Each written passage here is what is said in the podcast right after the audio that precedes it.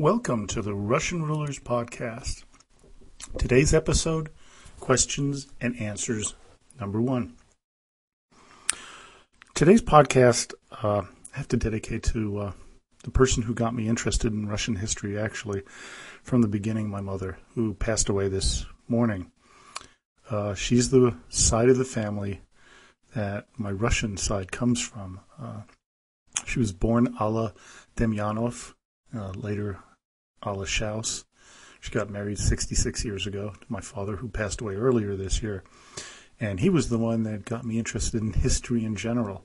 Those nice long walks with the dog and telling me about, you know, the past and mythology and history. And so this is dedicated to mom. know you're listening today, mom, for the first time. Uh, and also, today's podcast is a different one from any I've done in the past, as it comes entirely from you, the listener. Over the past year and a half in which I've produced the Russian Rulers podcast, actually today is exactly one and a half years from when I started, uh, I've gotten quite a few questions. Uh, so today I'm going to answer some of them so everyone can enjoy it. Uh, some of them come from the uh, Facebook uh, fan club page, the Russian Rulers History Podcast. And uh, others come from the uh, RussianRulers.podhoster.com website, and this has been going on for a little over a year and a half. First one's from Gideon. After issuing of the fundamental laws in 1906, the Tsar was arguably in a stronger position than he had been before the revolution of 1905. How far do you agree? Well, Gideon, it's a great question. Uh, yes, the Tsar was in a stronger position, but I think in the long run it actually weakened him dramatically uh, it gave much more fuel to the fire of the uh, opposition because with the uh, October Manifesto, he was making this a constitutional monarchy where the people could actually have a say. What the fundamental laws did was, yeah, you think you have a say, but I'll tell you what you're allowed to say, is basically what he told the people. And I think that was a really big mistake on his part.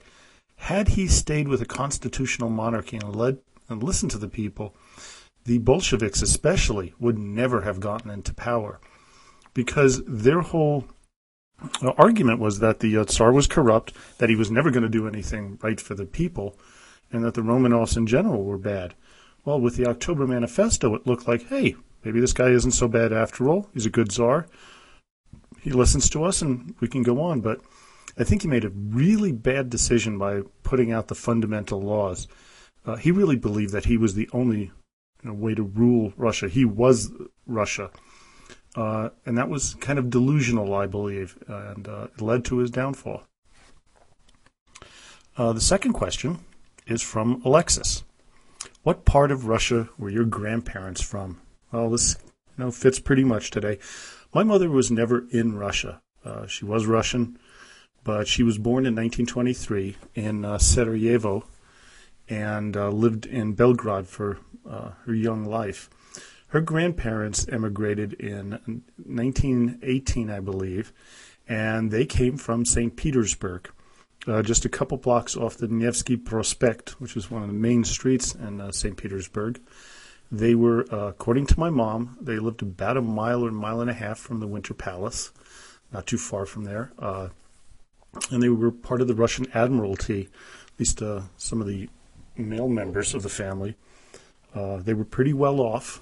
Uh, and my godfather was another one who came across, and he, uh, when my uh, grandfather passed away in 1925 uh, 26, uh, he was a demolitions expert, and he was showing people how to take care of a hand grenade when he passed a kidney stone of all things, and the grenade went off. But my godfather took over. He was also from St. Petersburg, and he, you know, helped raise the family until he passed away another 10 years later. Uh, my grandmother lived to the ripe old age of 91. She came to the United States via Italy, and uh, probably in about 55, 56. Never learned much English at all. Uh, stayed, you know, pretty true to her Russian heritage. Uh, my parents came over in 1953 to the States. I was born five years later. They both became American citizens pretty early on. and uh, but they kept their uh, roots in Russia. They were part of what they call ROCOR, which is the Russian Orthodox Church outside of Russia. Uh, very, uh, you know, deep into the church. Uh, matter of fact, the Metropolitan, uh, Metropolitan Hilarion, who's now the head of the church outside of Russia, he was considered my parents his godparents, and of all things, he is right now in the Seattle Tacoma area where my mom was when she passed away. For uh, what they call the Holy Synod is being held right now. The church and 300 bishops from around the world are coming to the Seattle area this weekend. Uh, it's actually had to uh, postpone my mom's funeral because uh, they weren't able to get uh, church ready in time because there were so many people coming. So that's my mom. You know, always pick the time. Next one's uh, third question from Mike. Now, I have a few questions for you. How long does it take for you to produce a show? Do you have other podcasts? And what tips do you have for potential producers? Well, the first one is uh, how long does it take? It takes me somewhere between five to 10 hours a week to prepare and to record one of the podcasts. One of the things that I really do, uh, and this is a tip for anyone, when I look at my material, I make sure that there are multiple sources that I'm looking at. Uh, I have probably about oh, 30 books on Russian history and a number of other resources that I look at, so I'm very careful. Uh, one of the best ones I, I really believe in is the uh, uh History of Russia by Riasanovsky and Steinberg. But even in the book that I looked at, there was an error where they called uh, one of the assassinated Romanovs the cousin of Tsar Nicholas, but it actually was his uncle. Uh, so I have to go back and look at the different books to make sure that what I'm going to write down is, you know, what the history, you know, was like, what what the truth was, because that's a very important thing for me, making sure that it's verified. And you know, I, I you know read the books over and over. And there's some really long ones. You know, anything by Orlando Figes uh, on Russia is going to be monumental. Uh, so there's there's quite a bit of material out there. So you know, I really take some time on it. And that's one of the tips I have is make sure that you really verify what you're writing and, uh, you know, don't rely on Wikipedia. I've seen too many errors there where uh, I'm going to have to go in and start changing the encyclopedia in my spare time. And I do have another podcast. Uh, this is my the podcast that I'm going to be uh, restarting again, and it's uh, called Lab Interpretation at podhoster.com and it's called Let's Talk Real Health. And uh, I do uh, do a lot of talks around the uh, world on health issues, uh, especially things on environmental health. And I've been doing that for a number of years. It's been my uh, avocation and, and my job for many, many years since the early 80s in healthcare. And so Uh, that's the other one that I do. Question number four from David. Do you think a stronger willed Tsar would have been able to hold on to the throne, or would events like the Russo Japanese War, World War I, the People's Will, would have knocked anyone off the throne? No half stepping here. Either Nicky the Great reigns for 30 years or loses his throne. That is a debate that so many Russian historians have gotten into. My point of view is had we had a Peter the Great, I think there's a lot of things that would have been done differently. Uh, first off, uh, I got to tell you, I, I would the, the, first beginning when we had the the uh, uh, tragedy at the Khodynka field where the people were uh, stampeded to death.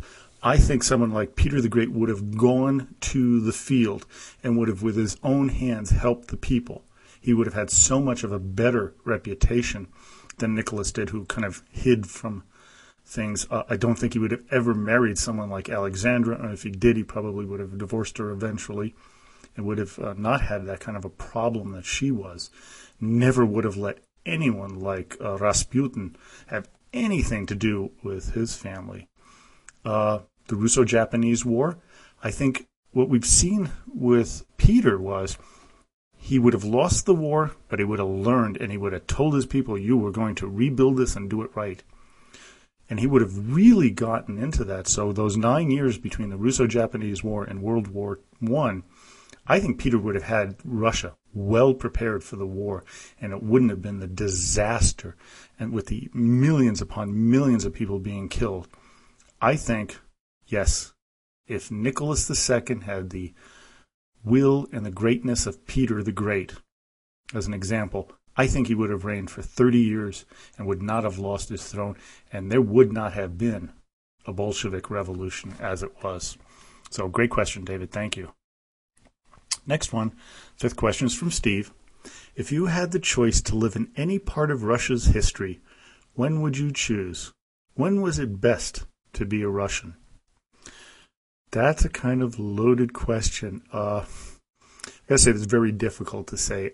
Russia is a very sad history.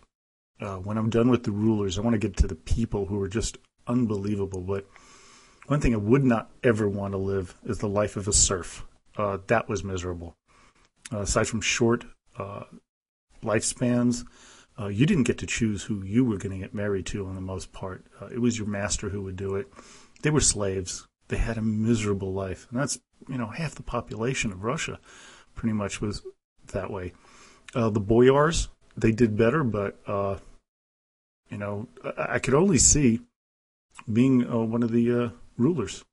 Definitely not Paul or Peter III uh, but still, it was tough. You know, I don't know if there's a time period which would have been better to live in. It, it's a very hard question because it was a hard life in Russia. Remember, this is a very cold nation, very northern, a vast country. You know, from my understanding and from what I've seen on TV since I've never been there, gorgeous in many places, but a very hard life to live. So I think I'll stay with where I live right now in uh, Reno, Nevada, and you know, in a much more comfortable time. Six ones from Scipio. Uh, of the Russian rulers, who would you like to share a table with?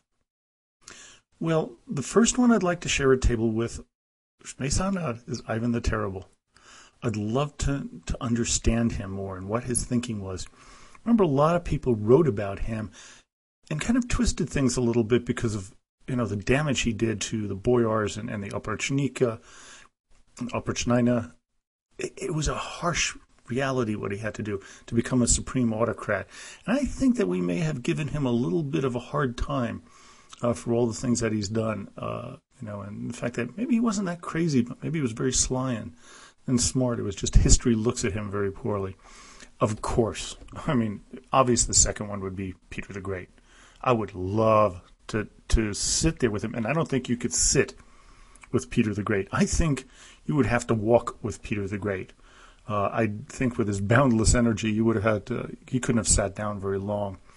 Uh, so he'd be the second. Uh, Catherine the Great, of course, want to know a little bit more about her and her thinking. And then Nicholas the second. I would want to know, Nicholas, what were you thinking?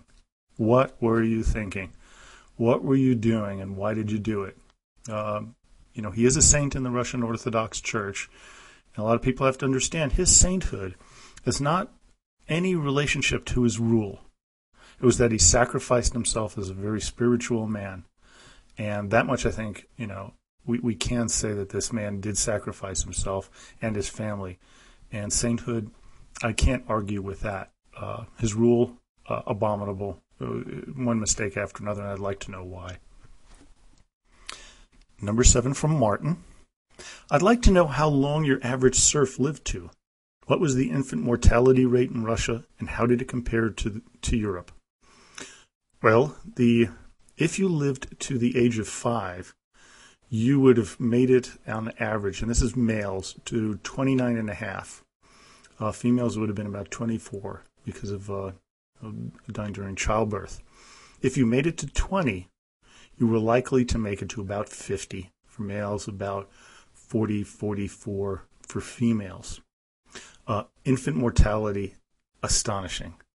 45% of children died before the age of two. Uh, just astonishing number to think how many. And how did it compare to Europe? Pretty close. Uh, Russia was maybe a little bit worse, uh, but when you look at the uh, you know the, the people on the lowest end of the economic uh, scale in Europe, they did pretty much about the same. It was a pretty harsh life. Uh, you know, no antibiotics. You broke a leg, uh, that could kill you. Uh, you know, infant mortality incredible. So it, it, was a harsh life, and and you know, but Europe wasn't doing too much better until probably you know the beginning of the uh, Industrial Revolution in the 1800s. Now, from Eric, this is the hardest one. Whom do you think is the most popular saint in Russia? I know St. Andrew is the official patron saint, but they also revere St. George, St. Nicholas, St. Sergius, plus the canonized rulers Vladimir, Olga, Alexander Nevsky, Dmitry Donskoy, and of course the Virgin Mother. Well, if we look at saints, uh, Saint Andrew, of course, he is uh, you know more of the disciple of Jesus that he really you know made the official patron saint. Uh, but you know, when you look at the very popular ones, and and you know, if any of you out there have some differences of opinion with me, you know, please do, you know, send me a message on that. The first one would be, and I'm going to do this in alphabetical order and not in who's most popular, because frankly, that's very hard to say. But Alexander Nevsky, you know, the Prince of Novgorod, Grand Prince of Vladimir, he was so famous for the Battle of Neva, the Battle of the Ice. He's the patron saint and considered by a poll to be the greatest person in Russian history. So I think, you know, he's got to be one of the top. Uh, two of them, uh, Boris and Gleb, the children of Vladimir the Great, as they were the first saints canonized in Kievan Rus. They were the first Russian Orthodox saints, the purely Russian saints. So I think they're important. Dmitry Donskoy, uh, you know, war hero, first prince of Moscow to challenge the Mongol authority in Russia. He was so famous for the Battle of Kulikovo, which began to crumble the Mongol grip on the people of Russia and how you know incredible of a leader he was and he died so young because of what he took on. So I think very very important. Uh, another one, uh, Saint John of Kronstadt. He's the patron saint of St. Petersburg uh, mystic and religious writer. Uh, when we do prayers in uh, the Russian Orthodox Church, they do pray to St. John of Kronstadt. So, very important in Russian history and was able to give us a lot on the thoughts of Russia and, and Russian Orthodoxy. Uh, you would have to say Olga of Kiev. Uh, she was the first woman ruler of Rus. Uh, she was the first Christian amongst the Russian rulers. Remember, she went to Constantinople to uh, become baptized and take in Orthodoxy. So it was before Vladimir. So she's very important to the Russian people. Another one, uh, Seraphim of Sarov. Uh, he extended monastic teachings, uh, the theory of contemplation and self denial to the layperson. He taught what the purpose of Christian life in Russia was to acquire the Holy Spirit. He's very, very revered in Russian Orthodoxy. Uh, you know, it's such a hard life for the serfs. This was a way for the church to uh, give peace. Uh, some would say, you know, they were controlling the people because of that. And you can take that point of view. But for him, it really was to try to uh, soothe the soul of the uh, of the downtrodden serfs and the peasants in the countryside and the cities. Very important. And then lastly, uh, Saint Sergius of Radonezh. He is the patron, one of the patron saints of Russia, spiritual and monastic reformer. He founded the Trinity Lavra of Saint Sergius, and he blessed Dmitry Donskoy before the Battle of uh, Kulikovo. So he's a very, very important person in uh, Russian history. Well, I really hope you enjoyed that today. Uh, Mom, I'm glad you uh, with that again, uh, and I hope you finally got a chance to listen to my podcast uh, and uh, looking down at us from heaven. Uh, I thank everybody for listening, and thank you everyone for your questions. I have some more uh, that I'll be doing the next time I do this question and answer session. Um, next week we'll be starting up about one to two weeks, depends on the Bolshevik Revolution. Uh, don't forget to come to our Facebook uh, fan club site, the Russian Rulers History Podcast. We've got great lively discussions going on there, and more and more people are joining every day. And uh, also, you can go to RussianRulers.podhoster.com and you can leave a comment, make a suggestion. And uh, as always, до свидания и спасибо большое.